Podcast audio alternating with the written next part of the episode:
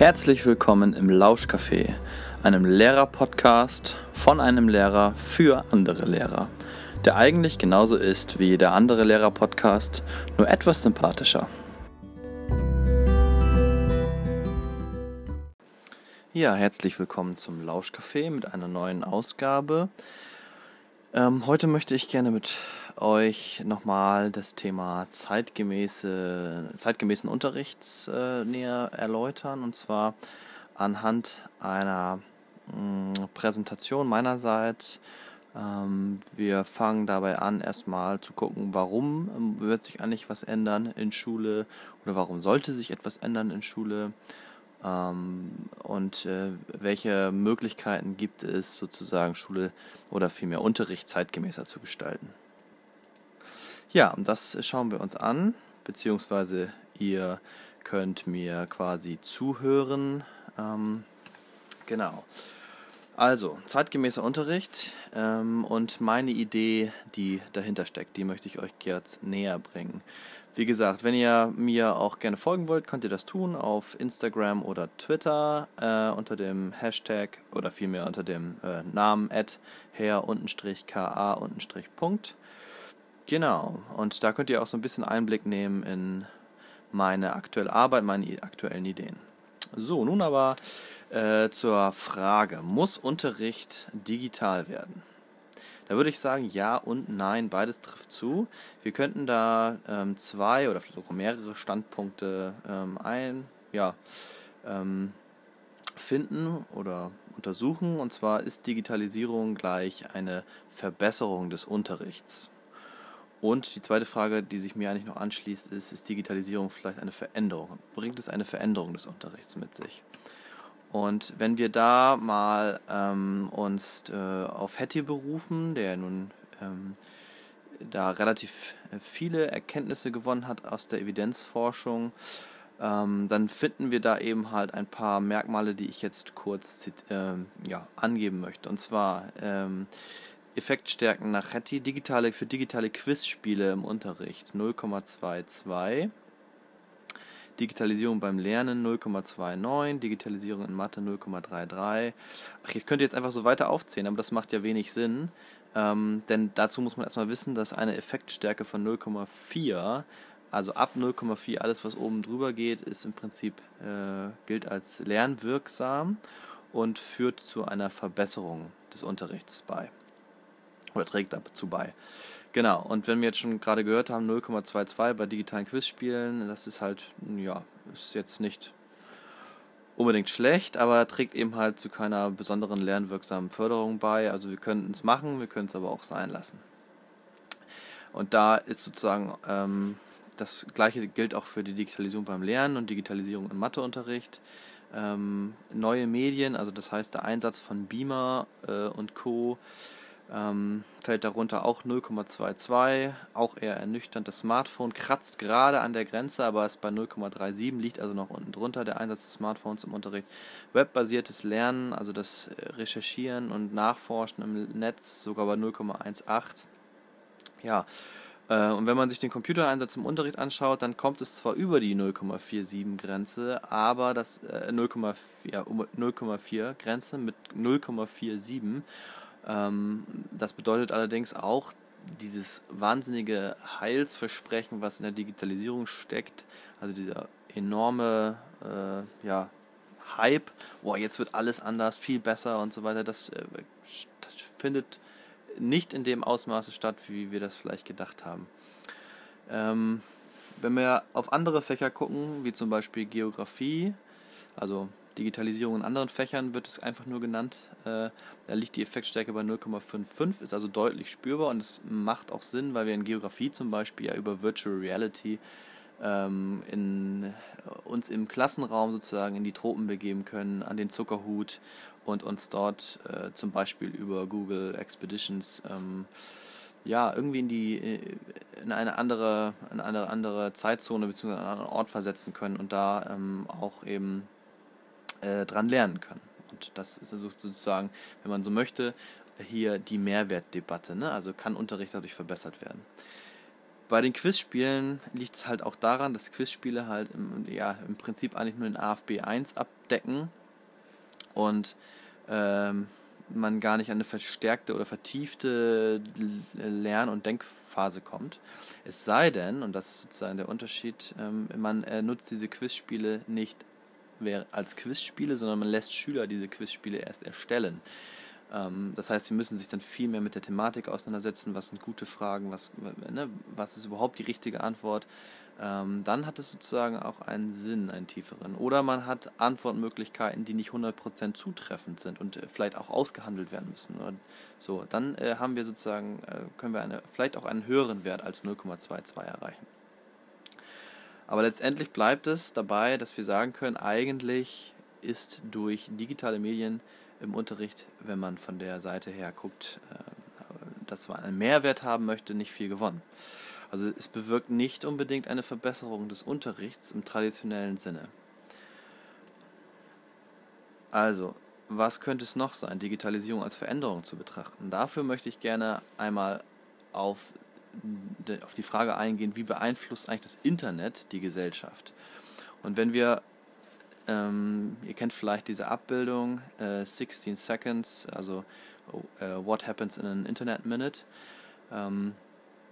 Da gibt es eben halt in 60 Sekunden, was passiert da eigentlich im Internet? Und da, zum Beispiel bei Netflix werden 694.000 Stunden geguckt, also Film wurden dann zu dem Zeitpunkt geguckt.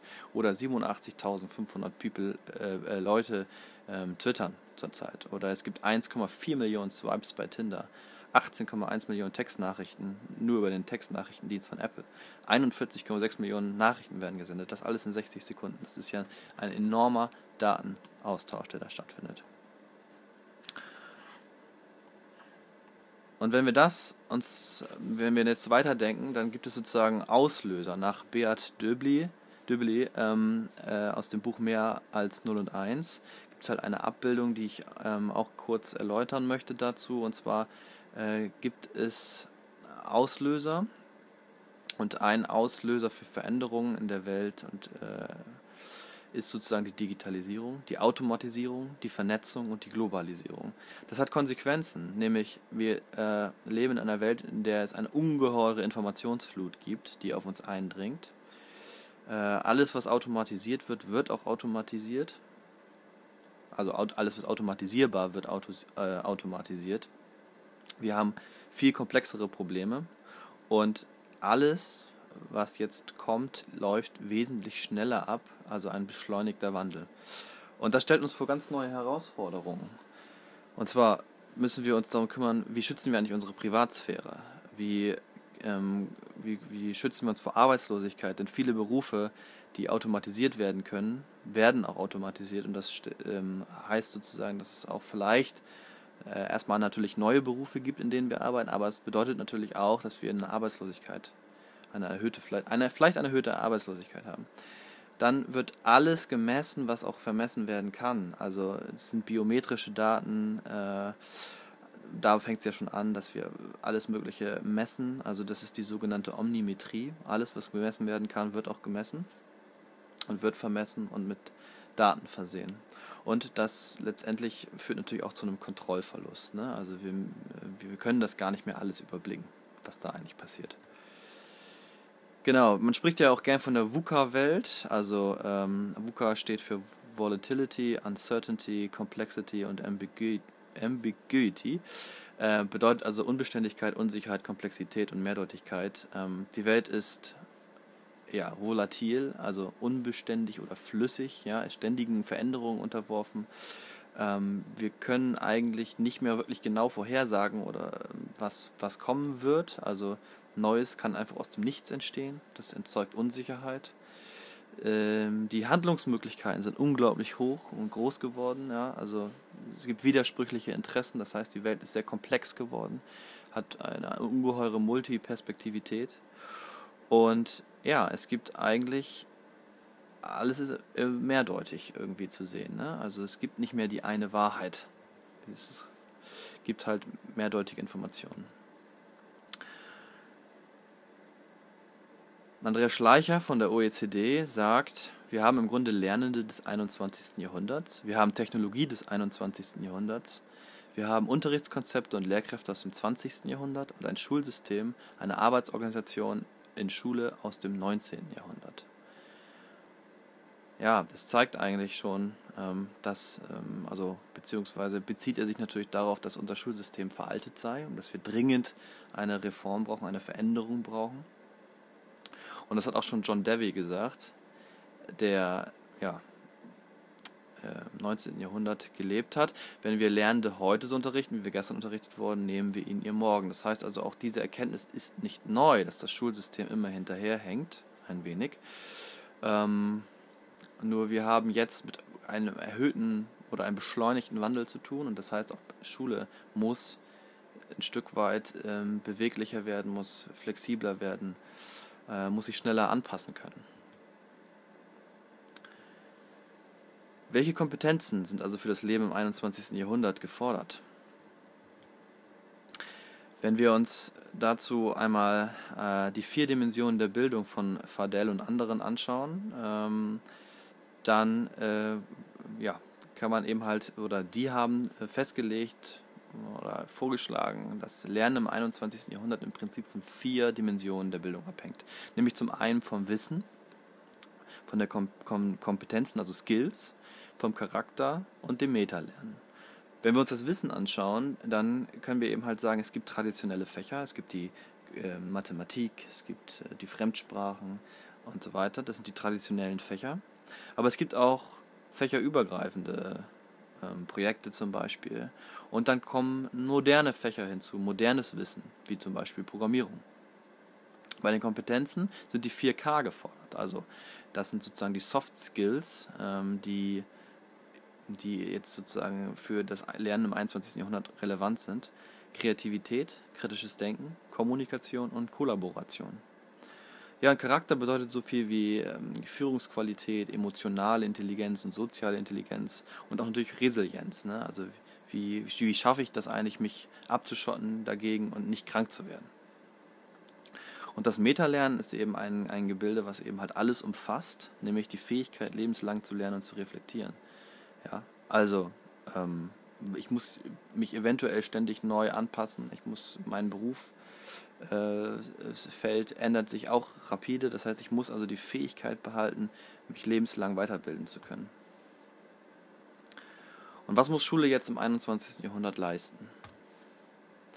Da möchte ich kurz auf Laura Sophie eingehen. Laura Sophie, eine Userin von TikTok mit 2,2 Millionen Followern und bei Instagram hat sie auch 831.000 Abonnenten. Die hat vor kurzem gerade versucht, den Dritten Weltkrieg zu erklären. Das hat sie dabei zum Teil falsch gemacht, zum Teil war es etwas unbeholfen, und wurde eben bei Twitter relativ stark auseinandergerissen und sie hat sehr viele Droh- oder Hass-E-Mails bekommen und hat das Video letztendlich wieder vom Netz genommen. Laura Sophie ist 18 und gehört meiner Ansicht nach zu den New Millennium Learners. Das heißt also Menschen, die sich über digitale Medien ich will es nochmal anders ausdrücken. Der Begriff New Millennium Learners wurde unter anderem natürlich auch von Prof. Dr. Slivka von der Uni Heidelberg geprägt. Das heißt also, das sind Lerner, die eine andere Art der Informationsbeschaffung haben, nämlich Zugang sich über digitale Quellen holen und dabei priorisiert audiovisuelle Zugänge nutzen. Der Wissenserwerb erfolgt also durch nicht-lineare Informationen. Ja? Also ein Buch ist ja linear aufgebaut, kann natürlich nicht linear gelesen werden, aber ist im Grunde erstmal linear aufgebaut, mit einem Spannungsbogen eventuell.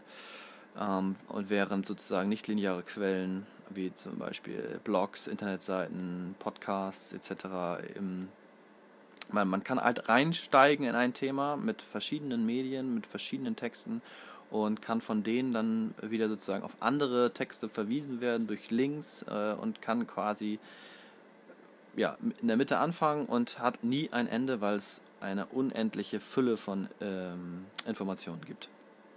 die alle miteinander verlinkt sind. So, und das ist sozusagen die Informationsbeschaffungsquellen der New Millennium Learners. Und ein Aspekt davon ist natürlich auch, dass Lerner jetzt nicht mehr nur Lerner oder Nutzer des Wissens sind, sondern dass sie eben halt auch eigenes Wissen erzeugen. Und dieses eigene Wissen, und damit kommen wir jetzt dazu, dass wir eben halt einen Wandel des Lernens haben, also wir haben sozusagen nicht mehr nur den Nutzer von Wissensinhalten, sondern wir haben den Producer, also nicht nur den User, sondern den Producer, der Nutzer, der gleichzeitig Inhalte wieder neu erzeugt, Wissensinhalte erstellt. Und genau das hat im Prinzip Laura Sophie auch gemacht. Sie hat das Wissen versucht aufzunehmen und umzuwandeln und für ihre Follower nochmal in einer einfachen Erklärung darzustellen. Genau, das ist das, was hier passiert ist, und da waren leider kleine Fehler drin, dass dann Shitstorm draus wird, das ist eben halt auch, finde ich, falsch, also da müssen wir an unserer Fehlerkultur dringend arbeiten. Ja, das ist sehr schade. Gibt es zum Beispiel auch noch eine andere Podcasterin, Pancake Politik nennt sich der Podcast, der ist von Anna Valentina, die ist meiner Meinung nach jetzt schon 19 oder 20 Jahre alt und die hat bei YouTube zum Beispiel auch 125.000 Abonnenten, bei Instagram mit 7.000 Abonnenten, könnte man sagen, Mikroinfluencerin. Ja, und die hat einen Politik-Podcast. Das ist doch also auch auf der einen Seite gut, die Menschen oder die jungen Menschen kümmern sich wieder um politische Angelegenheiten und versuchen die anderen jungen Menschen sozusagen zu erklären. Das heißt also auch hier wieder ist das der Producer wieder im Vordergrund. Ne? Genau, aber nochmal zurück zu den New Millennium Learners. Soziale Beziehungen sind bei ihnen natürlich auch vorhanden. Die spielen sich allerdings nicht nur in der realen Welt ab, sondern eben halt auch in virtuellen Welten mit sozialen Codes, die für uns Erwachsene teilweise unverständlich sind. Neue Normen werden geschaffen von ihnen. Das zum Beispiel, ganz einfaches Beispiel, dass man eben halt zeitnah einen Link absetzt. Oder was auch ist, ist halt, dass die Norm bei Twitter zum Beispiel ist, dass man sich nicht sieht, sondern dass man sich duzt. Und dass sie eigentlich schon verpönt ist. Ja. Natürlich gibt es auch Probleme und Herausforderungen für dieses neue Lernen, nämlich das Multitasking. Also das heißt, es resultiert ein Problem oder eine Herausforderung bei der Fokussierung und Konzentration dieser Menschen. Ja? Also sie sind nachweislich weniger konzentriert und fokussiert, weil sie eben halt ständig Multitasking betreiben. Ist es jetzt ein Phänomen von jungen Menschen? Nein. Ich möchte gerne an dieser Stelle auf Bob Blume eingehen, der auch, ja, wenn man so möchte, als Mikroinfluencer schon gilt für, könnte man jetzt sagen, Lehrer, für angehende Lehrer, der bei Instagram und bei Twitter über 7000 Abonnenten bzw. Follower hat, der auch auf YouTube vertreten ist mit etwas mehr als 6000 Abonnenten und halt auch einen Podcast führt, relativ erfolgreich mit mittlerweile fast 50 Folgen, als Netzlehrer bekannt. Also das heißt, jemand, der über Schule berichtet, der über das Referendariat berichtet, wie es ist, Lehrer zu sein, und sich gelegentlich auch also das sozusagen präsentiert auf verschiedenen Ebenen, als Videos, er tritt als Autor auch auf, hat Bücher geschrieben, ist Referent, also er ist recht, sage ich mal, bekannt und wird bei den jungen Generationen von Lehrern, die jetzt kommen, eben halt auch, bekannt sein einfach und wird vielleicht sogar schon Einfluss auf sie ausgeübt haben, genau, weil er eben eine enorm hohe Reichweite hat dadurch. Also auch hier ist das Beispiel des Producings wieder drin. Ne? Es werden verschiedenste digitale Medien genutzt. A, natürlich auch, um selbst zu lernen, aber auch, um sich auszudrücken. Das heißt, neue Wissensinhalte zu erstellen. Und jetzt nicht ganz so erfolgreich, ich mache das auch, im Prinzip, weil du jetzt ja gerade auch zuhörst. Also ich habe jetzt vor ja nicht mal ganz einem Jahr angefangen, bei Twitter mich ein bisschen aktiver umzutreiben und ich habe so viele Informationen aufgenommen und so, dass ich das einfach verarbeiten musste. Und ich habe das verarbeitet, unter anderem jetzt hier im Lauschcafé. Also ich teile meine Schritte zur weiteren Professionalisierung, sozusagen mein Lernen, hier auch mit euch im Podcast, auf Twitter, in meinem Blog, auf Instagram und auch, jetzt habe ich neuerdings auch einen Newsletter rausgebracht, den ich, weil ich eben halt so viele tolle Sachen finde, und ich denke immer, das ist doch nicht schlimm, wenn ich das sozusagen auch anderen weiterreiche. Bisher hat sich auch noch keiner beschwert, aber ich finde das eben halt, das gehört irgendwie zu dieser Kultur des digitalen Lernens dazu, dass man eben halt interessante Aspekte teilt. Manchmal auch ohne Kommentar, einfach nur, weil man das irgendwie gut fand oder so. Und dafür habe ich halt meinen Newsletter-Bildungsbrief jetzt mir überlegt. Genau, also auch ich könnte mich als New Millennium Learner bezeichnen. Auch ich stehe manchmal vor dem Problem zu sagen, okay, ich bin tatsächlich durch dieses Multitasking manchmal abgelenkt gelegentlich und muss eben halt mich da auch mal von distanzieren. Ne? Aber solange ich eben halt das reflektiere und weiß, dass es so ist bei mir, sehe ich da auch jetzt auch sozusagen für mich erstmal keine große Gefahr. Genau, aber die Frage ist natürlich jetzt noch, wie lernen eigentlich Schülerinnen und Schüler heutzutage? Und ich habe deswegen eine Umfrage gemacht und 292 Schüler haben mir sozusagen geantwortet. Ich habe sie gefragt zum Beispiel, ob die das Tablet oder das Smartphone zu Hause bei den Hausaufgaben nutzen. Da haben also 71% gesagt, ja, also stimme eher zu oder stimme voll zu. Also 71% nutzen es bei den Hausaufgaben. Ob sie sich gerne Lernvideos ansehen, habe ich auch gefragt. Das sind auch 71%, die die gerne Lernvideos anschauen. Jetzt könnte man natürlich überlegen, ja, halten sie denn automatisch digitale Arbeitsmittel für besser zum Lernen? Oder gibt es vielleicht auch herkömmliche Formen? Und da ist es sehr ausgeglichen. Da sind es nämlich nur 55%, die sagen, dass sie eigentlich lieber mit kopierten Arbeitsblättern und analogen Arbeitsblättern und so weiter arbeiten, als mit digitalen Hilfsmitteln. Das heißt also, da ist es sogar so, dass die Verteilung, ja, die ist fast 50%. Also es gibt sowohl Schüler, die sagen, ja, digitale Hilfsmittel sind toll, und 50%, sagen, nein, lieber auf dem herkömmlichen Wege im Unterricht. Dann habe ich auch gefragt, ob es ihnen hilft, wenn sie sozusagen im Unterricht digitale Lerninhalte, Videos, Podcasts, digitale Poster oder sowas erstellen, beim Lernen hilft. Und auch da sagen 66%, ja, das hilft mir. Aber es gibt eben halt auch eine nicht zu unterschätzende Minderheit von 34%, die sagen, nee, das hilft mir nicht dabei, das hier zu lernen. Und auch hier habe ich gefragt, wie sollte Unterricht idealerweise aussehen, mit Tafel, Stift, Papier, Buch oder eher halt mit digitalen Medien, und da haben sich auch 49% dafür gestimmt, dass es überwiegend mit Tafel, Papier, Stift, also auf dem herkömmlichen Wege erfolgen sollte. Und 50% gesagt, nein, lieber auf anderem Wege. Und ich habe auch noch gefragt, ob sie durch den Einsatz des Smartphones oder anderer digitaler Medien besser lernen als mit Vorträgen, Stift, Papier und so, wie also traditionell. Und da haben auch nur 54% gesagt, dass sie es eigentlich besser finden, mit digitalen Medien zu lernen. Also das heißt, auch hier 50% ungefähr ist die Verteilung. Also 50% sagen, ja, digitale Medien nutze ich lieber, und 50% sind aber auch anderer Meinung, fast 50%.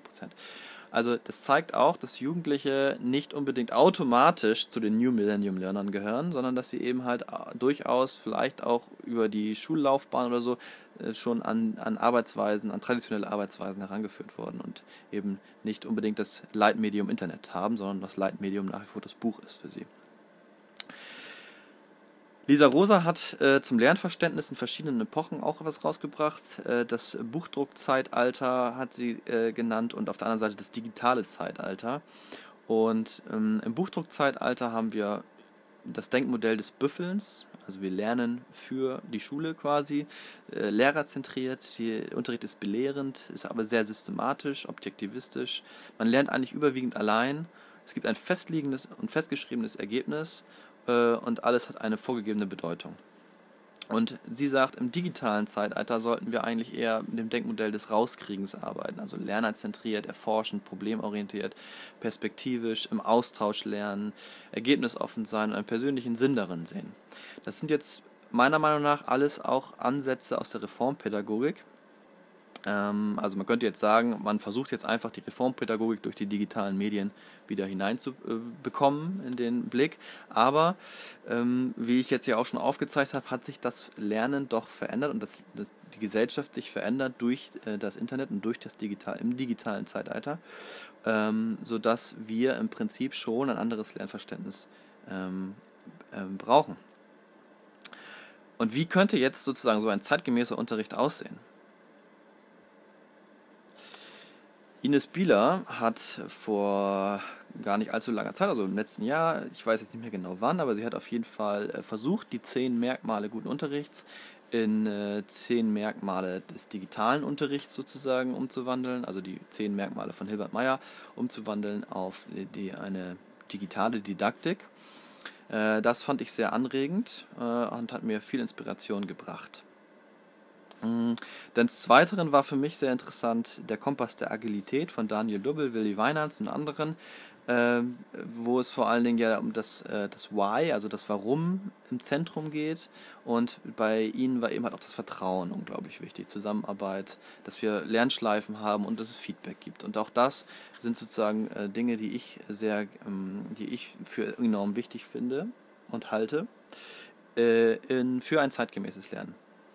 Und während der Blockparade von Bob Blume, wo es ja auch um zeitgemäßes Lernen ging, kristallisierte sich so ein bisschen heraus, was ich eigentlich unter zeitgemäßen Unterricht verstehe. Und ich habe 9 Anzeichen zeitgemäßen Unterrichts gefunden. Und zwar sind das zum einen, also sie sind nummeriert, ich wurde letztens schon gefragt, ob die Nummerierung irgendwas aussagt. Nein, ich hatte das nur so, das war so für mich eine Reihenfolge.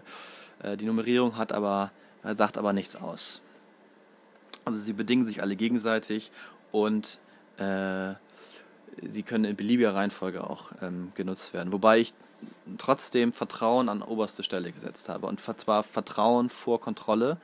Ich finde halt, dass erfolgreiches Lernen immer eine gute Lehrer-Schülerin-Beziehung braucht. Und das sagt ja auch Hattie. Die Lehrerin-Schülerin-Beziehung die Effektstärke liegt bei 0,72, also deutlich über dem Wert 0,42. Das heißt, eine gute Lehrer-Schüler-Beziehung ermöglicht auch effektives Lernen. Und dafür braucht es aber auch Vertrauen. Beiderseitiges Vertrauen. Und vielleicht auch Zutrauen gegenüber anderen. Ne? Und das steht immer für mich vor Kontrolle. Also, ne? Dann das zweite ist Feedback. Ich arbeite unglaublich viel mit formativem Feedback, also ich evaluiere meinen Unterricht sehr häufig im Jahr. Und formative Evaluation des Unterrichts hat eine Effektstärke von 0,9, ist also auch sehr wirksam, weil wir immer wieder in Kontakt treten mit den Schülern und unseren Unterricht sozusagen an deren Bedürfnissen anpassen. Und Feedback hat allgemein auch, also auch Feedback unter Schülern, Peer-Feedback sozusagen, hat eine Effektstärke von 0,73. Ist also für den Lernprozess enorm wichtig. Das dritte ist die positive Fehlerkultur. Die ist mir sehr wichtig. Wenn wir Aufgaben stellen zum Problemlösen, problemlösende Aufgaben haben eine Effektstärke von 0,61, dann passieren Fehler. Das ist automatisch so, und wir dürfen da nicht sozusagen den Prozess des Problemlösens blockieren, indem wir Fehler sanktionieren. Genau das gleiche gilt für das laute Denken. Auch lautes Denken hat eine Effektstärke von 0,64, zeigt uns also auch einen Einblick ja in die Denkweisen des Schülers, und wenn da dann nach Fehlern gesucht wird im Denken, dann blockiert es natürlich auch diesen Prozess. Und letztendlich, wenn wir immer nach Fehlern suchen, erzeugen wir Angst. Und die Reduktion von Angst hat eine Effektstärke von 0,4, also erreicht gerade die Marke der Lernwirksamkeit. Das heißt also, wir sollten in jedem Fall auch immer Angst reduzieren, was natürlich auch zum Vertrauen dazu gehört, ne? Dass wir eben halt keine Atmosphäre der Angst oder sowas erzeugen. Klarheit und Orientierung ist das vierte für mich. Klarheit der Lehrperson hat eine Effektstärke von 0,75, und wenn man klare Ziele vorsetzt, eine Effektstärke von 0,56. Also, das ist sehr wichtig. Wir brauchen ein Ziel beim Lernen. Ich sehe das allerdings so, dass der Lehrer der Kapitän des Schiffes ist und die Schüler aber nicht Passagiere, die eventuell gezwungen werden, mit ihm ein bestimmtes Ziel anzusteuern und dann vielleicht sogar von Bord springen oder sogar gefangen gehalten werden auf dem Schiff oder anfangen zu meutern oder irgendwie sowas, sondern es ist eine Besatzung. Die Schüler sind die Besatzung. Und der Lehrer kann mit den Schülern nur gemeinsam an seinem Ziel ankommen. Das erfordert natürlich manchmal Umwege. Und der Lehrer darf deswegen sein Ziel nicht aus den Augen verlieren und sollte möglichst immer eine grobe Richtung im Kopf haben, wo er eigentlich hin will mit den Schülern. Das allerdings nicht in kleinschrittige Kompetenzformulierungen oder irgendwas gedrückt, sondern eben halt ein grobes Ziel, das offen ist für mal nach links und mal nach rechts auf eine andere Insel fahren, wo vielleicht auch der ein oder andere Schüler hin will. Kollaboration ist das 5. für mich. Ich finde es sehr wichtig, dass Schüler miteinander kollaborieren, kommunizieren und kooperieren. Kooperatives Lernen hat zum Beispiel eine Effektstärke von 0,41, wenn wir sie mit Lernen im Wettbewerb oder mit individualisiertem Lernen vergleichen, sogar noch höher. Und der Klassenzusammenhalt hat eine Effektstärke von 0,53 und das zeigt schon, dass wir daran arbeiten müssen, dass es sozusagen einen Zusammenhalt gibt, dass wir Kooperation ermöglichen, Kollaboration. Was ja auch nichts, letztendlich auch eben halt eine der, oder Kommunikation und Kollaboration sind ja Skills, Soft Skills, die eben in der heutigen Zeit auch sehr wichtig sind. Die Rolle der Lehrkraft. Der Lehrer ist nicht nur Wissensvermittler, er ist auch Lernbegleiter, aber er ist eben halt auch beides. Für mich ist er beides. Denn die Lehrkraft ist auch ein Vorbild und die darf auch mal vormachen und das ist auch erforderlich, denn wir lernen eigentlich vieles über Vormachen, also über direkte Instruktion. Direkte Instruktion hat eine Effektstärke von 0,59 nach Hattie. Dennoch sollte jetzt nicht nur ausschließlich durch direkte Instruktion etwas erfolgen, sondern natürlich sollte auch der Lehrer sich mal zurücknehmen, sollte die Schüler in selbstständiges Arbeiten bringen und ihnen vielleicht auch Lernstrategien vermitteln. Lernstrategien zu vermitteln hat eine Effektstärke von 0,59. Dann bei der Methoden- und Medienauswahl, das ist mein 7. Punkt, die Passung von Methoden an den Lernstil der Schüler hat eine Effektstärke von 0,41. Zeigt eben, dass wir immer schauen müssen, passt die Methode zu dem jeweiligen Schüler und vielleicht wäre es sogar sinnvoll, und das ist auch meine Meinung, Schülern Auswahlmöglichkeit in der Art der Gestaltung der Methodik zu lassen. Wenn wir jetzt zum Beispiel an das Rahmenwerk Scrum denken, Edu Scrum, dann ist es natürlich ganz klar davon geprägt, also generell, wenn wir an agile Settings denken, dass die Schüler sich ihre Wege selber erschließen können, also individuelle Lernwege gehen können. Und das können sie natürlich nicht, wenn wir auch die Methoden oder Medien vorgeben. Und damit wären wir auch schon beim 8. Punkt der agilen Didaktik. Erfolgreiches Lernen verläuft nicht immer nach Plan. Also Lehrkräfte brauchen eigentlich eher Mut zu Offenheit, Spontanität, Flexibilität, damit sie auf ihre Schüler eingehen können. Ja, also wenn wir am Schüler sein wollen und vom Schüler aus Unterricht gestalten wollen, dann können wir nicht sagen, wir verfolgen einen Plan, sondern wir müssen also auf dem Kontinuum zwischen geplant und ungeplant eigentlich im Prinzip unterrichten und dabei, wie Christoph Ahn sagt, eigentlich immer ein Stück weit Richtung ungeplant denken. Weil wenn wir Richtung ungeplant denken, wir werden nie ganz loskommen von einem Plan und das ist auch richtig so und deswegen müssten wir versuchen, möglichst viel Ungeplantes zu machen, damit wir ein Stück weit in die Richtung kommen vom Ungeplanten. Das hat einfach zur Folge, dass wir flexibler auf Schülerbedürfnisse eingehen können. Formatives Assessment ist der letzte Punkt für mich. Formatives Assessment vor summativem Assessment, das heißt also nicht, dass Klassenarbeiten oder so weiter nicht irgendwie wichtig wären. Für den Lernprozess sind sie es eher nicht, würde ich meinen. Aber es ist natürlich schön, wenn man sozusagen ein Kompetenzerleben hat und das lässt sich natürlich in so einem Test manchmal ganz gut abbilden. Dennoch sollten andere Punkte halt über diesem Test stehen, nämlich der Lernprozess selbst. Also das heißt, Lernen sichtbar zu machen und das gelingt zum Beispiel durch Lerntagebücher, das könnte aber auch durch den Prozess des Working Out Louds bedingen. Also es gibt viele Möglichkeiten, formatives Assessment zu betreiben und den Lernprozess sichtbar zu machen.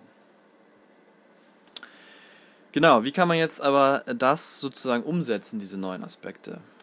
Zum einen wäre es natürlich wahnsinnig schwierig, alle 9 auf einmal zu berücksichtigen. Deswegen würde ich vorschlagen, immer einzelne Karten oder einzelne Aspekte rauszugreifen und zu überlegen, wie kann ich das in meinem Unterricht umsetzen, oder auch mal zu beobachten, mache ich das eigentlich in meinem Unterricht? Also das heißt, wenn ich jetzt die Karten mir nehmen würde, Vertrauen, Feedback und Kollaboration, könnte ich halt sagen, okay, gelingt es mir mit Feedback, meinen Unterricht umzugestalten, auch ein Stück weit auf die Schüler zuzugehen, sozusagen ihr Vertrauen zu gewinnen, in Respekt, traue ich ihnen gleichzeitig auch was zu in meinem Unterricht? Wie ist das eigentlich? Oder ist mein Unterricht stark von Kontrolle geprägt? Und dann kann man noch die Kollaboration hinzunehmen, ne? Wie arbeite ich also mit den Schülern zusammen? Kollaboriere ich mit den Schülern? Also wenn ich mir Feedback einhole, spreche ich auch über meinen Unterricht, spreche ich über die Bedürfnisse der Schüler? Kann ich sozusagen damit umgehen? Das wäre jetzt ein Vorschlag, wie man zum Beispiel vorgeht. Man kann sich aber auch nur eine Sache raussuchen, seinen Unterricht danach betrachten, mache ich das, ne? Sich so beobachten dabei, vielleicht auch mit einem Kollegen, der hospitiert. Im Prinzip kann man sie nutzen. Das wäre eine Möglichkeit. Was wichtig ist dabei, ist aber, dass wir immer die Salutogenese mitdenken, also die gesundheitlichen Aspekte mitdenken, ne?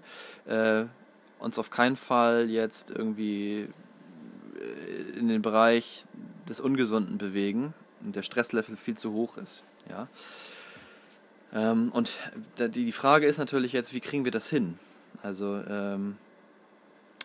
wie können wir arbeiten? Und dazu ist es wichtig, auch auf verschiedenen Ebenen zu arbeiten. Auch diese Idee habe ich von Lisa Rosa mir ein bisschen abgeguckt, dass wir eben halt unter anderem natürlich müssen wir gucken, kennen wir überhaupt digitale Werkzeuge, mit denen wir sozusagen unterrichten können?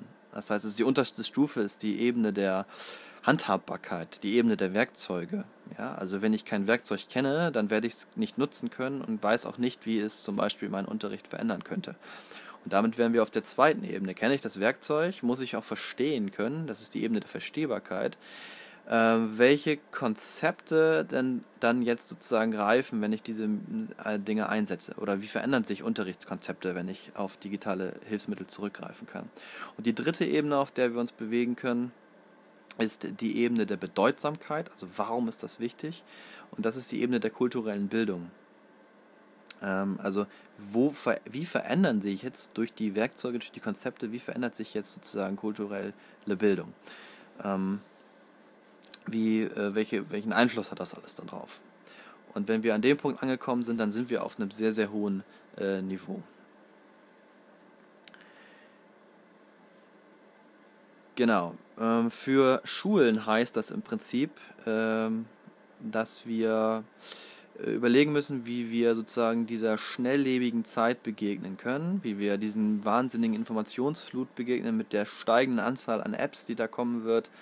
Und eine Idee, die mir gekommen ist und die auch anderen schon gekommen ist, sind Mikrofortbildungen. Mikrofortbildung halte ich für sehr wichtig, weil sie Quick Learning Wins initiiert. Ja? Also wir können schnelle, erstmal sind es kleinschrittige Formate, die maximal so eine Stunde dauern oder so. Also sie sind sozusagen schnell durchführbar diese Mikrofortbildungen werden von Kollegen angeboten und andere Kollegen nutzen sie, und dann kann sozusagen eine Fortbildung vielleicht einen Anbieter haben und da sitzen nur 3 Kollegen oder 4, macht aber nichts, es ist eine Mikrofortbildung und sie ermöglicht diesen 4 Leuten eben halt einen schnellen Lernzuwachs und einen Einblick schnell in eine App zum Beispiel oder sowas, und ermöglicht sozusagen einigen Kollegen auf der Ebene der Werkzeuge relativ viel schnell kennenzulernen, um auf den Ebenen weiter hochzukommen. Und zu erkennen, okay, wie kann ich jetzt meinen Unterricht damit umgestalten? Dann ist Design Thinking meiner Meinung nach auch sehr gut geeignet, mit den Schülern gemeinsam den Unterricht zu gestalten. Also nach kurzen Lerneinheiten Schüler zu Feedback auffordern, zum Beispiel über eine App wie Feedback Schule. Anhand der Ergebnisse mit den Schülern drüber sprechen, nochmal konkreter nachfragen, qualitativ, was genau könnten sie sich eigentlich vorstellen, wo hakt es sozusagen, was ist das Problem an meinem Unterricht, oder so also mit Feedback Schule kann man zum Beispiel auch meine eigene Sichtweise oder die Sichtweise der Lehrkraft und die der Schüler vergleichen und kann sozusagen Unterschiede und Gemeinsamkeiten herausstellen auch und kann darüber ins Gespräch kommen. Und das ist ganz wichtig, weil man dann sozusagen im Design Thinking Prozess in dem Bereich Empathie aufbauen ist und dann gestaltet man daraus eine neue Art des Unterrichtens sozusagen. Das ist der Prototyp im Design Thinking Prozess. Den stellt man den Schülern vor und testet ihn und nach einer kurzen Lerneinheit, nach diesem Modell fördert man sie wieder zu Feedback auf und macht diesen Prozess wieder von vorne. Und so kann man sozusagen mit den Schülern gemeinsam Unterricht auch entwickeln. Für die Schüler, und das ist immer das Entscheidende, für die aktuelle Lerngruppe, ja, weil keine Lerngruppe ist gleich. Und ein Punkt noch, Lob der negativen Kritik.